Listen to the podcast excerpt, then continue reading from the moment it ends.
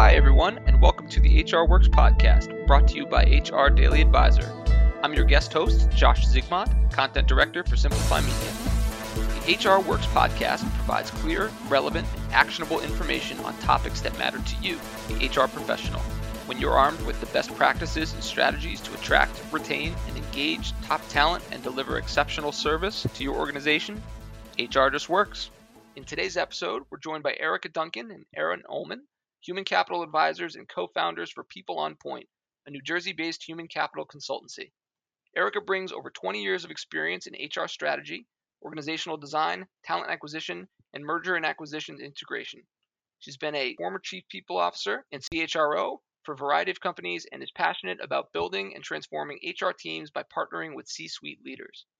Aaron is an expert in HR systems, HR analytics, compensation design, and operational efficiency. With 10 years in progressive HR leadership in human resources for healthcare, home health, and other industries, he brings insight, expertise, and value to workforce planning, due diligence, and his unique ability to analyze people data and dashboards. Brought them both on today to talk about something we don't get the chance to really speak about as much on the HR Works podcast, and that's the mergers and acquisitions process, more specifically due diligence. Erica and Aaron have actually just recently contributed an article that's been published on HR Daily Advisor called "The Missing Element of M&A Due Diligence," and we brought them on here to dig in a little bit more and really get to know Erica and Aaron personally. So, Erica, Aaron, welcome to the HR Works podcast. Thank you. Thanks for having us. Great. Thank you. Happy to be here. Uh, it's great to have you both on.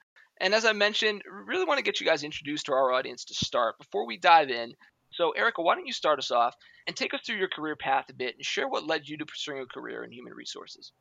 I decided I think most human resources careers find the professional as much as the professional finds the career. But um, I started in training by trade. Um, so started at an automotive manufacturer many many years ago in training um, by trade and got my master's at the same time in organization development um, and quickly just found passion in the people space. There's been a lot of change and progression since then, but um, out of the gate um, and in the people space, call it loosely and really focusing on the design of organizations, the infrastructure of organizations.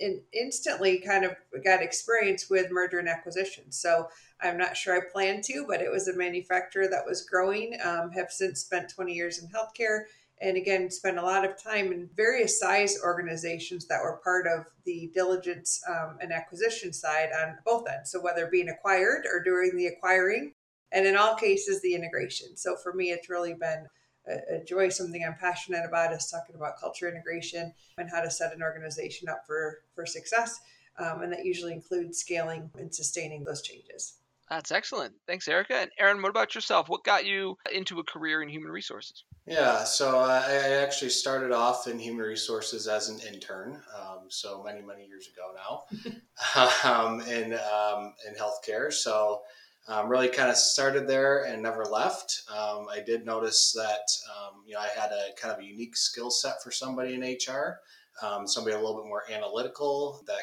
would really focus more on you know systems, process, technology, um, and it really wasn't a skill set that really I, I saw that existed um, certainly in any great capacity in human resources. So um, it, it's definitely a gap um, that I've noticed over time as you know, people in finance or, or in IT, you know, don't speak the same language, but yet I'm, i find myself I'm able to kind of bridge that gap um, to be able to kind of you know fill that um, void and um, you know bring solutions to the HR leaders as well as um, you know other executives in the space. That's great. Well, again, thank you both for sharing your experience and what led you to your careers in human resources. Again, I love sharing those experiences. No two experiences are the same. No two paths are the same. Uh, Aaron, you've got that dyed in the wool. Again, started as an intern, and have been in the HR community ever since, uh, and that's so great. Again, to be able to share that story as well. So, let's get off in the conversation about mergers and acquisition, and asking that question right off the top. How early into the M&A process should organizations be bringing their people operations teams and their HR leaders into the room? Yeah, I mean, I would say as early as possible. Um, earlier the better um, and, and, probably before even uh, a letter of intent is signed. You know, more often than not, and I think uh, we've probably alluded to that in, in, the conversation already. HR usually gets involved a little bit too late in the process.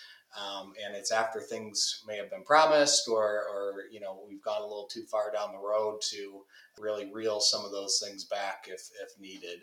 Um, but yeah, ideally sooner than later, and, and certainly um, before the, the letter of intent. And then when we're looking at the due diligence process, and again, this is really just to, to lay the groundwork for our learning here today in our conversation. Many of our audience members could be very new in their HR careers and learning about due diligence through conversations such as this. What is due diligence in the M&A process and why is it so important to that process overall? Yeah, I would say traditional um, due diligence um, from a human resources perspective is probably more focused on compliance really ensuring you know that employees uh, have the, all the requirements um, you know whatever it may be whatever governing body you know the organization is held accountable to you know making sure all the requirements are you know in their file etc um, making sure you know we have all the i9s everybody's legally able to be employed by a us organization. Um, and the other probably big one is just making sure we're paying people correctly. Um, i would say those are probably the big ones that you know HR is usually focused on from a compliance standpoint, and typically, you know, most uh, or about as much time as we typically are able to get in due diligence. Um, I would say there's a lot more that that HR could get into and really should get into um, to assess the the potential acquired organization that could have a lot of benefits or you know avoid many pitfalls post deal, if you will. That's great. So, what are some of those overlooked elements that in the M&A process that HR teams should be on the lookout for and, and really help address early on to save some of those long-term headaches? Yeah, I, I, would say the biggest one is probably assessing the current org structure and leadership, and how do we anticipate that's going to fit into the the new org, if you will. You know, is it um, a company that's much smaller than its you know acquiring company? Um, and again, how that's typically how it works out. But how does it fit in to the new organization? You typically have executive leaders already um, leading that organization. What does it look like post deal? Um, how are those individuals affected, and, and what does kind of the, the future state of the organization look like? This typically affects a lot of things from compensation, titles, um, could even impact culture long term but those are things that you know typically you know once we're ready to go that that new structure isn't necessarily defined you know as to what we expect it to look like. Yeah it seems like taking a more proactive approach there can certainly set you up for more long-term success and having at least a vision of where you see the organization going and setting up long-term post acquisition uh, certainly seems like a win there for all parties. Yeah, absolutely. And, and then, of course, the, the communication of what to expect is also important and typically overlooked, especially for those um, in the organization that's being acquired. Um, they're usually kind of left, um, you know, not knowing um, what, what future state kind of looks like and, and what that means to them. Um, as that's what's obviously they're, they're most um, worried about is, is how does it affect them um, and at the end of the day, for the frontline employees, it, you know, might not have a huge impact. But to be able to communicate that early, often, so that you can, you know, kind of hopefully avoid some of that turnover that could happen during an acquisition. Aaron, I love that you mentioned looking at some of those major compliance issues. We're actually having this conversation leading up to HR Compliance Week on HR Daily Advisor. So we're going to run that episode as part of the themed week. So it's a great time to really park on that question alone. So, what are some of those major compliance risks and challenges HR teams should be looking out for? So, Erica, what are your thoughts? I'll have you take that one um, of just some of those key red flags that HR teams should be looking out for in a due diligence process. I think you know it's a great question on the compliance side. Aaron listed a lot of the ones that come to mind off the top of heads, and I, I hesitate because it's not just in HR. Typically, in a due diligence process, it's legal and finance leading the charge. Um, and so the compliance to, and I'm going to affectionately say them, meaning non HR folks, are financial, right, and legal, and, and that makes sense as do HR. There's there's a bit of an overlap though. So to answer your question directly, we're looking at you know the risks, as Aaron mentioned, with I-9s, the the legalities of working in in the country, the organization, having the right certifications, things like that pay practices is a huge one. And I think that, again, our finance and legal friends and peers think of that, but they don't necessarily think of what it's going to cost or take to fix it. And so I, am specific on that when you ask about the compliance week, because we can say, were there DOL audits in the past? Yes or no. If so, have they been resolved? Yes or no how do we have signed cards you know all these types of kind of tactical questions. Sure. But it doesn't necessarily hit the anticipatory side that you mentioned you know in aaron's answer earlier which is what else could happen if we merge or integrate. And so i think some of that compliance needs to be when i say anticipatory looking deeper into pay practices as opposed to audits right? Just because the DOL hasn't been there doesn't mean they won't be tomorrow. So to use that specific example, sometimes again the framework of the question, you know, gives a lot um, of indication of what you're going to get back as an answer. So again, when you look at compliance week, it's a lot more about not just what has happened in the past, but what are our risks today? If we merge or acquire, what does that put us at risk for?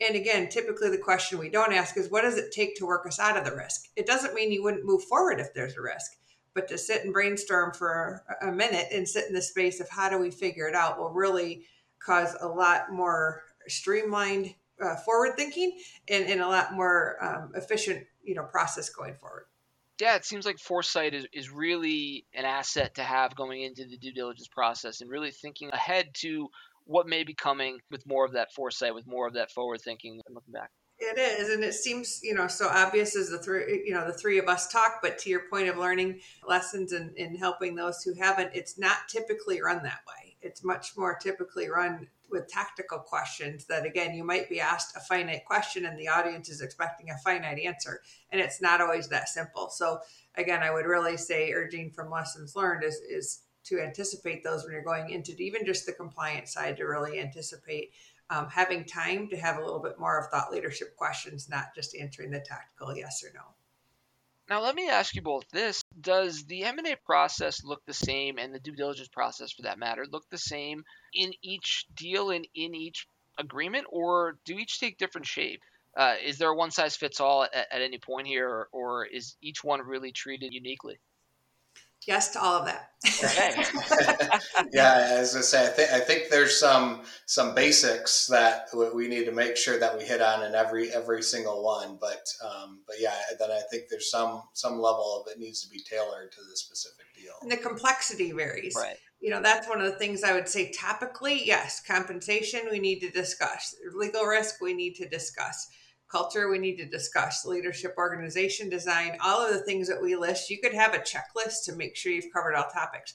The depth and breadth to which you analyze them and discuss them really varies. I mean aaron can talk for hours on compensation and how it makes a difference in an organization. An organization of 20 or 50 and you know 2000 to 5000 we've done both. And although the topic's the same the complexity to which you're going to discuss again, the, the changes and implications is, is a big difference. The other thing I would say varies is the level of time you spend on change management. Again, a topic for both small and large, um, and anyone in between.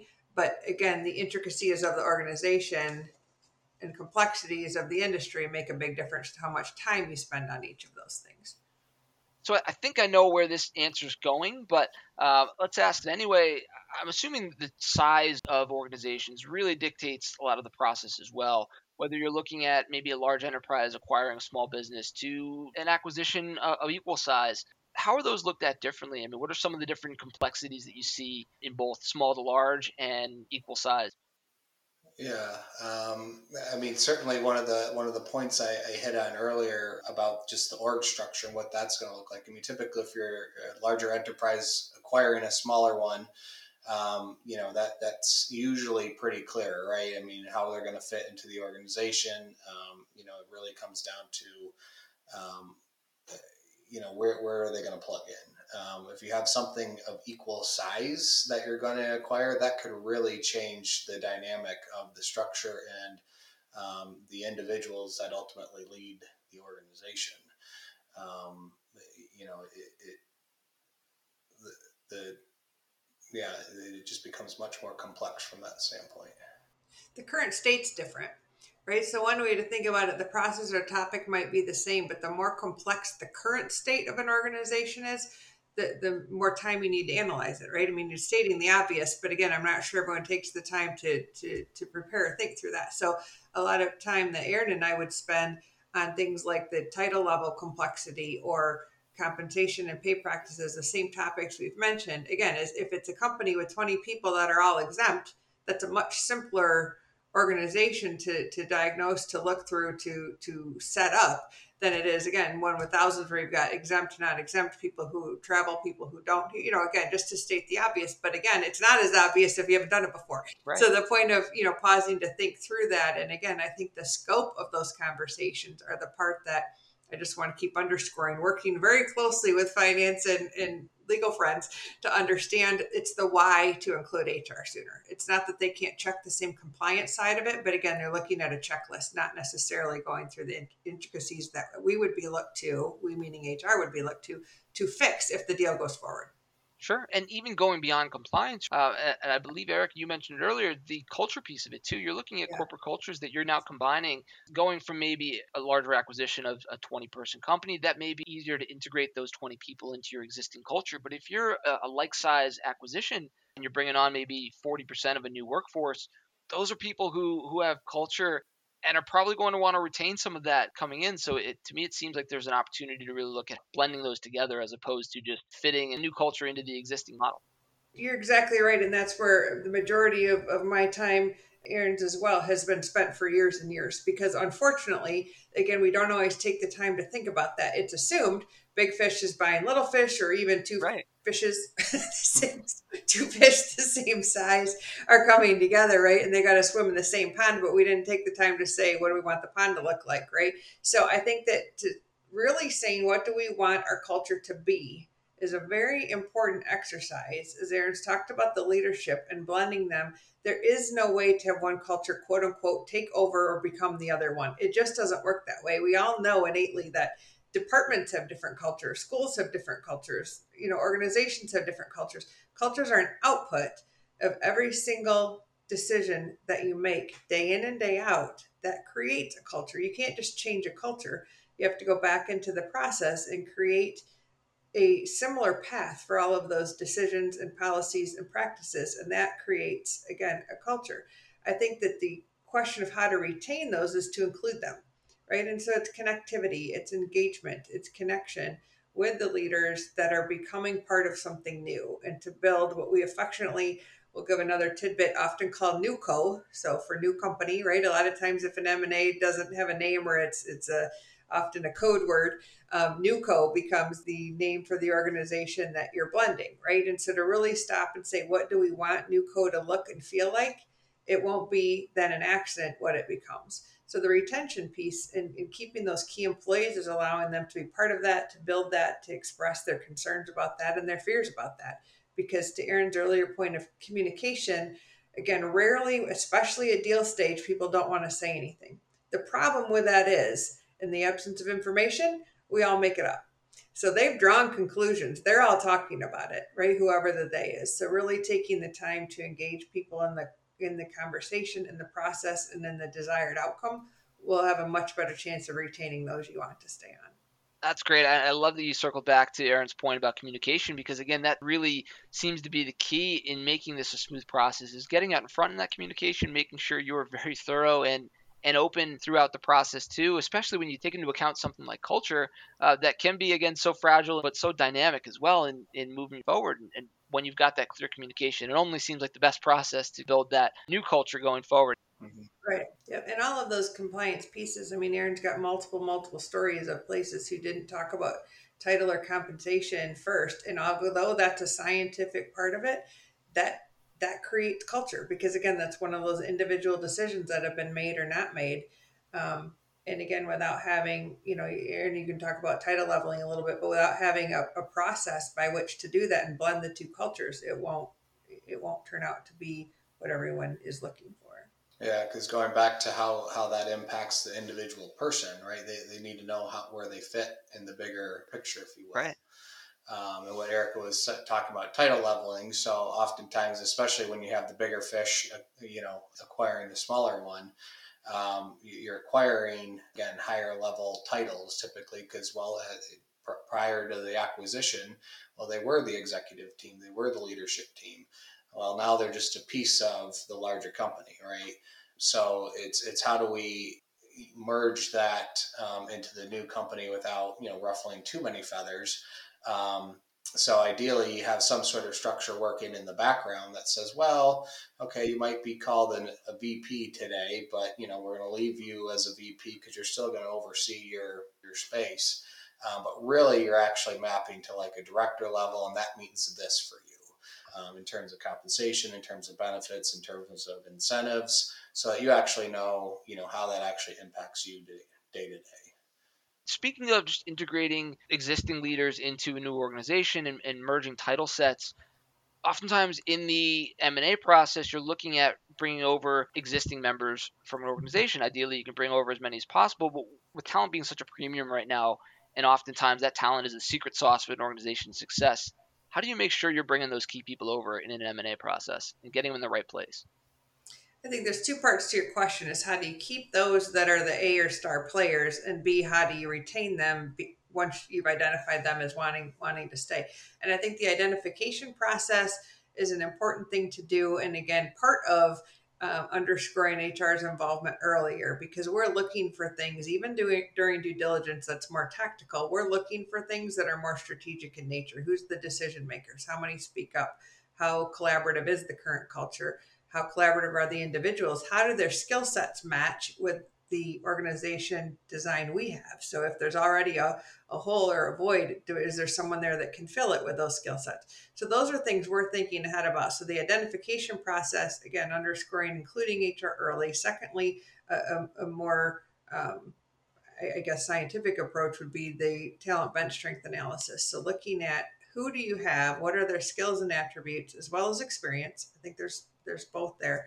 And and again unfortunately there's a lot of fit in this conversation. So how well does the does the fit of the organization and the individuals meet? Um, and i talk a lot about assimilation.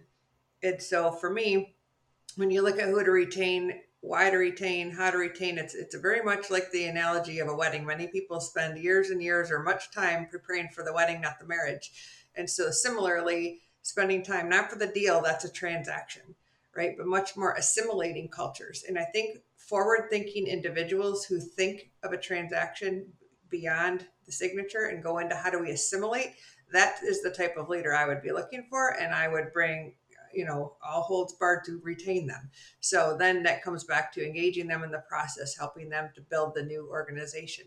Those that can, again, create and feel that energy about what we're building that's new. It can often work against ourselves to need to retain the history. Oftentimes that happens. You need the legacy, you need the history, you need the involvement. But my caution would be if it doesn't help in the assimilation. So, again, if you need someone involved in the relationship, let's make sure they help the marriage, not just the wedding. Right. Um, and so, really, to take that as a lens of who to retain and then how. Um, because otherwise, legacy can can happen a different way in a knowledge transfer process.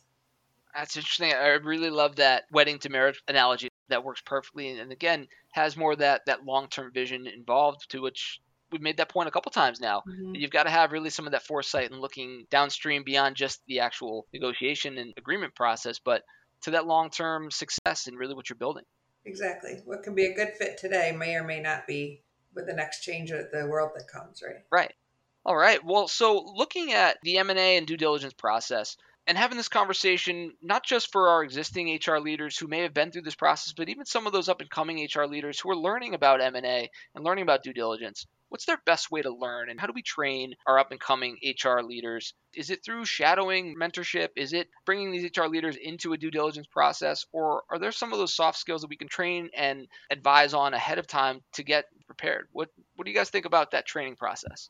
Yeah, I, guess my my personal opinion would be just you know I, I think it's best to learn um, you know trial by fire if you will, um, and ideally you get to to do it alongside somebody else who is experienced.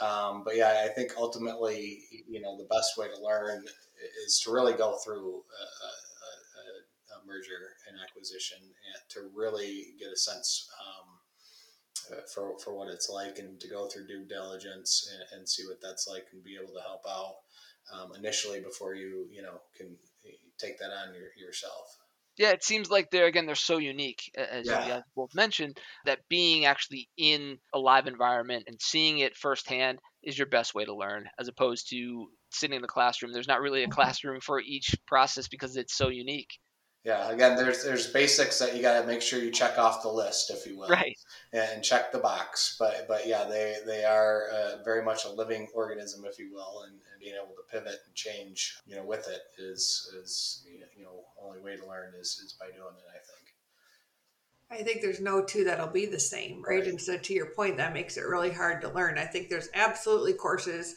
um, there's books, there's, you know, the article we just wrote gave a lot of tactical questions, you know, just from lessons learned. So I think that the one piece of advice I'd give on that front is just ask a lot of questions of someone who's done it if you don't have, you know, another formal learning. To Aaron's point of just doing it, I mean, he and I worked together for 10 years. Um, so the dance that we do, we've tripped over one another and everyone around us multiple times, right? And so I think there has to be a freedom and willingness to fail. That's scary because there's a high risk in that. But again, HR is not doing the diligence on their own. So I think the other lesson um, way to learn is is asking to be part of it. And so, as simple as that sounds, it's no different than learning to drive a car. We all send teens to driver's ed. We read the book, you take the test, and then we all tell them to practice defensive driving. You can't practice it, right? You've just got to start driving and watch everyone around you. There's a similarity to that. You couldn't say take the driving test and never get on the road. So I think the the parallel of doing both, learning some of the, you know, the, the nuts and bolts, the, the playbook, if you will, but also surrounding yourself with people who allow you to learn by experience and don't give you a fear of failure because every single one we've learned something different and would take it to the next. Right, and that just again lobbies more for the mentorship opportunities that uh, so many teams can create and really help coach and teach through experience. I think that is such a great way to look at it. And again, thank you both for laying that out. It really seems like, in terms of soft skills as well, communication is really a strong piece that leaders can bring to the table as they're getting integrated into the uh, the due diligence process and the M and A process. Is understanding and being strong communicators, and that seems like a, a really key key component and a key tool to have it is. Aaron said something earlier that's really important. What do the frontline people need to know? So, most people in communication, particularly in diligence, when they speak of communication, think they mean the one way. Here's where we're at in the deal. Here's how many more steps we have. Here's the time frame in which the next thing's going to happen. All of which is necessary. But to Aaron's point, that's not really what the frontline. But they want to know: Do I have a job? Is it going to affect my pay? Will my title be the same? Do I have to drive to a different office? Do they have the same mileage reimbursement? I mean, it's much more um, tactical and frontline perspective, and that's often what's missed. So it's not just communicating, but taking the time, having focus groups, answering questions, as Aaron said, early and often to those people that'll be impacted, particularly so you don't end up with a talent gap because we didn't. So if those folks aren't excited and along for the ride, that spreads. Yeah, and I think even even you know again going through the process, you might not know the answers to a lot of those questions mm. right away, right? But I, I think you can start to communicate when you anticipate. You'll start to be able to to tell your that frontline staff worker more, right? To to be able to share you know um, that with them so that they can. Um, you know, because they'll be asking the questions every day until they find out, right? so if you can share, um, you know, here's kind of what it looks like. Here's when we think we're going to know, you know, um, these things that, that impact you. Um, and then, of course, at that point, um, you know, having a very robust communication strategy to, to get that information out to those um, employees at that time. Yeah, it seems like this drives home the point of on the job training being crucial here and really being in the experience. Um, learning your pacing that way, too. You're really understanding when you need to be right at, at a moment's notice and really be available for immediate feedback versus when you have some time to again do some further investigation. Uh, i'm sure that's a pacing piece that really you only get to learn through doing it. 100% absolutely. So for our audience who may be new to the diligence process maybe new to the m&a process as hr members what's that one piece of advice that you could pass along as a need to know item before jumping into the process to set them up for success? What's that one piece either that you wish you had known or that sticks out to you that you're like, this is the, the must have item for your first go around in due diligence? Don't hide bad news. Um, Love it. So I think, you know, continuing to the conversation we're having now, I think that most, most experiences have been surrounded with promises um, early on that are either they'll be very little change. You won't feel change. It'll feel, be the same company that's a back office transaction. I haven't seen one of those things ever be true, ever. and so I would not hide bad news and I would not downplay a transaction because, again, by definition, you're looking for change. So I have yet to understand why we, our, our communication platform would be don't expect any change. If so, why would you do the transaction? So I think instead leaning into we are expecting change. Here's the outcomes we want to have. Here's why it's exciting. And if there's bad news, and bad is in air quotes, right? Changing a benefit plan could be uh, the most exciting thing for half the organization and bad news for the other half. So I'm just saying if even if it changes jobs or people won't all be employed, hiding it doesn't help anyone and does and you're lacking the biggest thing which is trust going forward. So again in my experience the transparent crucial conversations that people have sprinkle the heck out of it with kind candor and just make sure that you're as honest and forthright as you can be. And often the answer is i don't know but they'll believe you. Right. Right? They'll believe you. So the whole thing is people want honest answers. So for me it would be don't hide bad news and don't hide behind the fact that there will be change because they don't even believe that, right? It just doesn't even make sense. So instead, um, there's a lot of lessons learned around that. And if there's one single thing to me, that's that's by far the top of the list. I love it. It's not too often that uh, transparency is a bad thing in any right. process. But it's also not too often that it's your leading. right. Good point.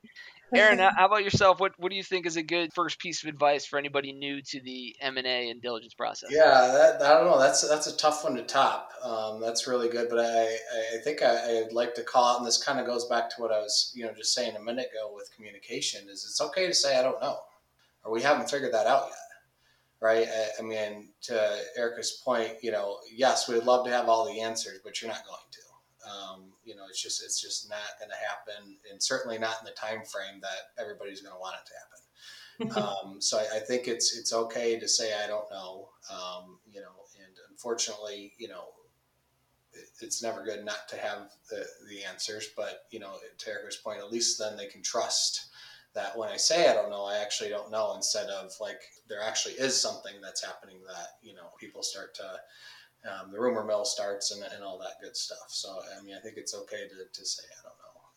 To take that advice one step further, I'm just smiling to myself, thinking of years and years of experience. I can list three off the top of my head with other people, my leaders at the time, right? We have CEOs um, of a healthcare system years ago who stood up and promised something at a town hall, and it was a benefits related thing. And I, am looking at, it, I'm like, how would you even know? Where did that come from? right? And then, and it wasn't a big deal to him, but I had to figure out how to make it happen because in my mind that was now promised. Other things, again, like I've said, with with no change, or you've got leaders who who have all the right intentions to say, "Don't worry, the jobs are safe or your pay is safe." And, and so, for me, the point I'm, I'm leaning on with the advice is make sure that the talking points that you have worked solid lockstep with the leaders who are going to be communicating on your behalf Right. right. Because unfortunately, a lot of the reputation of HR is in actually being able to implement and maintain the commitments that have been made. If you're not the one making the commitments, that's a lot more difficult. So again, my other lesson learned would be not only the, the tips we're giving you, but not just for yourself. You have to commit to them for the organization and make sure that you have those relationships with the leaders that are again in front of the audiences if it's not you yeah, it seems like getting on the same page, that's something that seems fairly obvious, but will certainly show up down the line if you're not addressing that early on and really in alignment across the board. That's something that's gonna that'll come back to haunt you down the road at some point. All right, so in keeping with this idea of advice, and it's a question I really like to ask of a lot of our guests with any process we're looking at, but with the due diligence process, maybe what's one thing that HR teams should start doing in their process to be better? But then also, what's one thing that teams should stop doing that may be getting in the way and just may not be as efficient? I think the the stop doing are two things. One is waiting to be asked to be involved. I'm not sure that invitation comes. So I think it's a little bit more of command um, being at the table. You can't demand it, right? But you've got to command it. And I think the, the invitation isn't going to show up in your mailbox. So you've got to figure out a way to be involved and stop waiting for the invitation. Secondly, is and the stop doing and, and Aaron, this is something that he mentioned a lot, but doing compliance only. Right. So we don't want to stop doing compliance. We want to stop doing compliance only. And so I think that's a that leads to what do you start doing? And that's again a lot more of the forward thinking cultural integration work um, and, and again, you heard my soapbox on assimilation, but from the standpoint of start doing, think of the transaction as again a marriage, not a transaction that stops at the point of a deal signing, um, and much more of, of a whole um, culture change, culture shift. And we've all experienced three years uh, worth of things you couldn't anticipate. So you've got to be able to build an organizational organism and structure that can withstand things like that. That's fantastic advice. Thank you for that, Erica. So, again, we're here with Erica Duncan and Aaron Ullman, human capital advisors and co founders for People on Point.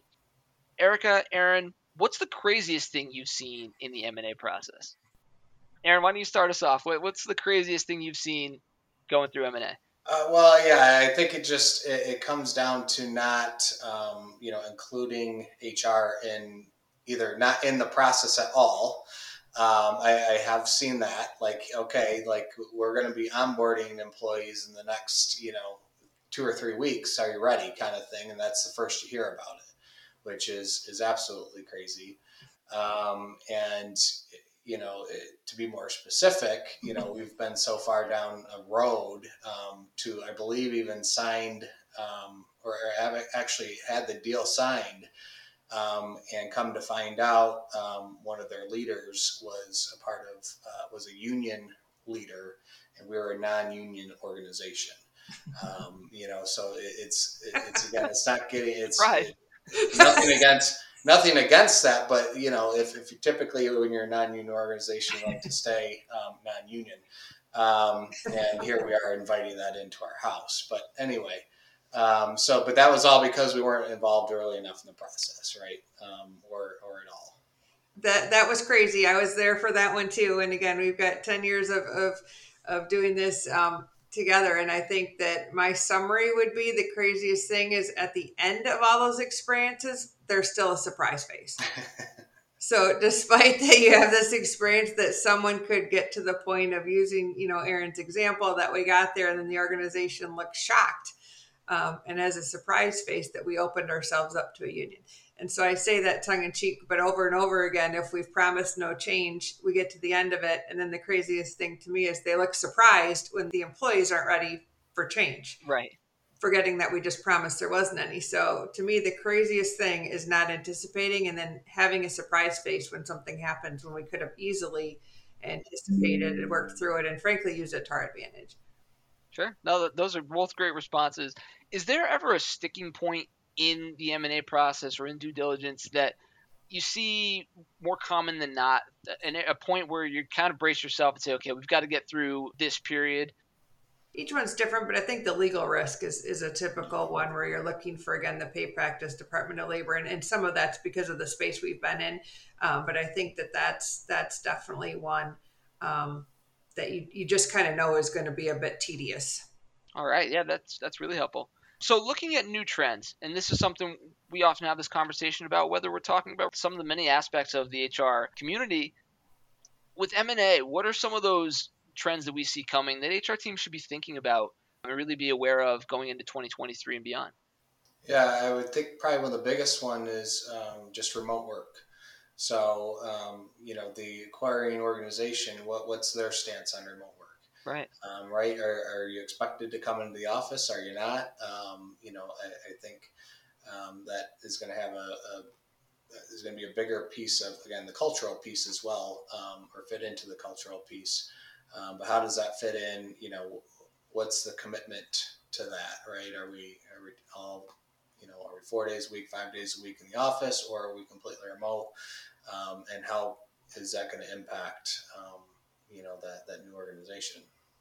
The only thing, other thing I'd add, I don't know that it's it's new is in uncharted territory. It's new in a priority because of the war on talent, and I would say that's the branding piece when it comes to recruitment.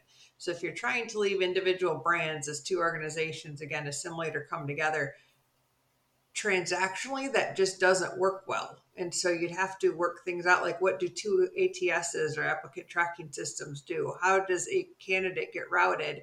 So again, another lesson learned: if you're going to have a deal and someone's applied to company A, they're going to become company B. Make sure your candidates don't get lost.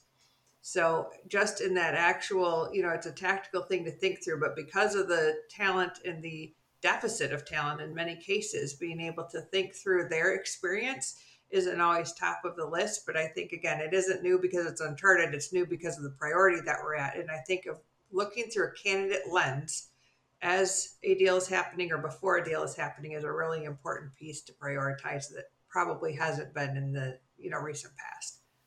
That's some great advice. So Erica Duncan and Aaron Ullman, human capital advisors and co-founders for People on Point. Thank you again, Erica, Aaron. For our listeners, I'd love for you to share just something you're both excited about going forward with People on Point. Feel free to plug anything you've got going on that you're excited about.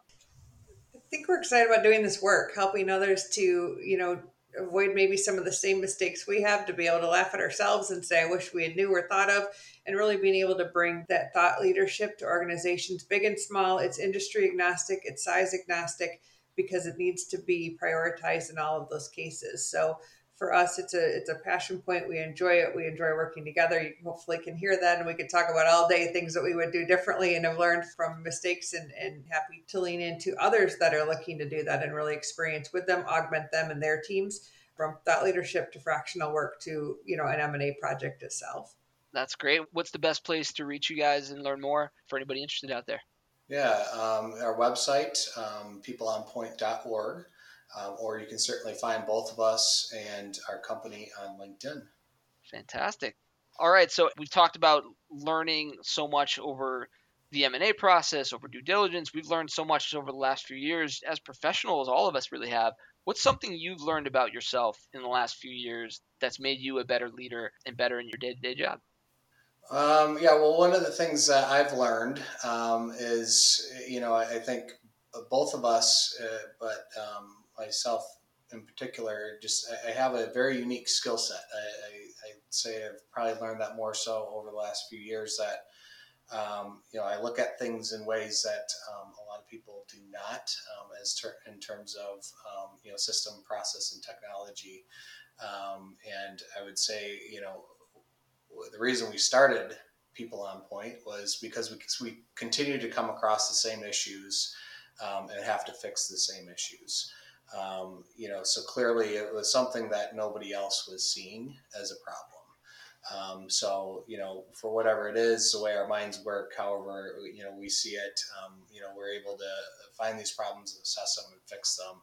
Um, and again, you know, it just it is apparently a, a more unique skill set than I thought. Um, and, um, you know, the whole reason we, we're, we're here, if you will. I don't have a lot, a lot to add. That was a great answer. And I think um, one of the things we've we've learned, especially in the last few years, is diagnosing problems before fixing them is something we do innately, and, and many people and organizations don't. Um, so I literally had someone tell me a couple hours ago if I had a nickel for every time you told me that, and I said, "Well, would you jump into solving something you don't even you haven't even identified yet?" And so to Aaron's point, I think the skill sets that we have, that we share, that we overlap, that we augment for one another, have made it exciting and, and um, a passion point that we get to help other people. And I think we've lastly learned that we kind of like this messy work. And so to go do it on our own and, and, and be able to, to build something, you know, that, that we can call our own company and know that we have impacted the change and improvement in one way, shape, or form for someone else is just really gratifying. And, and the messy work is not something that either of us shy away from. You've learned your superpower your HR yeah, that's power through. Uh, that sounds much better the way he says it. Let's let's call Absolutely. it that. I love it. All right, so what is that one piece of advice, that best piece of professional advice that you received, that you've leaned on, maybe in some of your tougher times throughout your career, that you could pass along to HR professionals, our listeners, our audience, and pay it forward, help them out? So I'd love to hear each of yours that you've leaned on throughout your careers. Well, I already shared the the you know, don't shy from bad news. So I suppose that's the tactical one, a little bit more or professional one. The more personal one I would say that I would share is don't doubt yourself.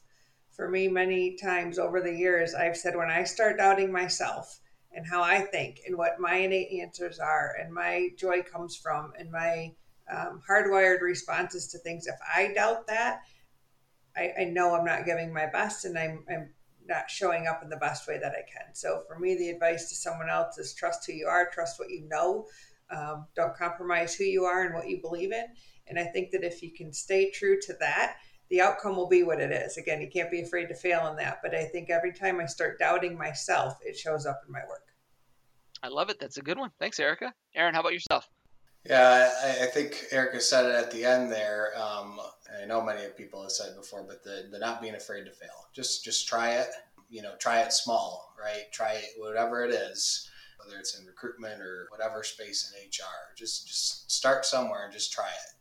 Um, don't worry about it being perfect. Um, just start getting it moving, and you know, start to see the results. And if the results aren't, you know, where you want them to be, then just you, you make the change and try again. It's better to have it almost there than not at all, right? Um, if that makes sense. It makes perfect sense, and that's a great one. So yeah, Aaron, thank you for sharing that one. So one bonus question to tack on the end here, and then we'll let you guys go and I ask this of all of our guests when we close out, and it's all about motivation. When you wake up in the morning and your feet hit the floor, what's the one thing that gets you going to start your day? And it can be anything. It can be coffee. It could be work related. It could be dogs. It could be kids. Uh, Erica, why don't you start us off? What's what's your big motivator to get your day started? Well, I'm laughing only because I know this about myself. Is when my feet hit the floor, I'm full on me. And so that's a lot for some people to take. So i laugh about that. Motivating um, myself is is probably not the challenge. I think to um, to aaron's point it's sticking to something that i know may or may not work. So i suppose the motivation becomes uh, switching to execution and sustaining something that i know that is going to be a challenge so for me that's the motivation is to to try to see something through that i haven't done before in a way in which i haven't done it that's great aaron how about you well, unlike Erica, I need coffee first um, before I can be full on me, which is is still um, you know a little bit below her. Um, Thank goodness. but but what really gets me me up and, and what I really enjoy is is just um, you know it has to do with it's either it's, it's building something and, and problem solving. Um, and that's part of what um, I always really wanted to, you know, go out on my own in some way, shape, or form and, build something of my own. Um, and then be able to, you know, impart that knowledge onto these other organizations and help them solve their problems based on, you know, things that I've built in the past. Um, that's that's what really, you know, gets me up in great answers for both of you. Thank you both for sharing that. And thank you both for just giving us some great insight on the mergers and acquisition and due diligence process. Again, what you shared today was fantastic and a great way for us to share some information as part of Compliance Week, but just overall. And again, I'd encourage our audience out there to certainly check out Erica and Aaron's article on HR Daily Advisor, The Missing Elements of M&A Due Diligence. It's a must read, but Erica, Aaron, thank you so much for joining the HR Works podcast. It was a pleasure spending some time with you and having a great conversation. I hope we can do it again soon. Absolutely. Thank you. Thanks for having us. It was our pleasure. Thank you for listening to the HR Works podcast. Be sure to check out our new episodes every Tuesday. Follow us on all major streaming platforms, including iTunes, Spotify, and Amazon Audible.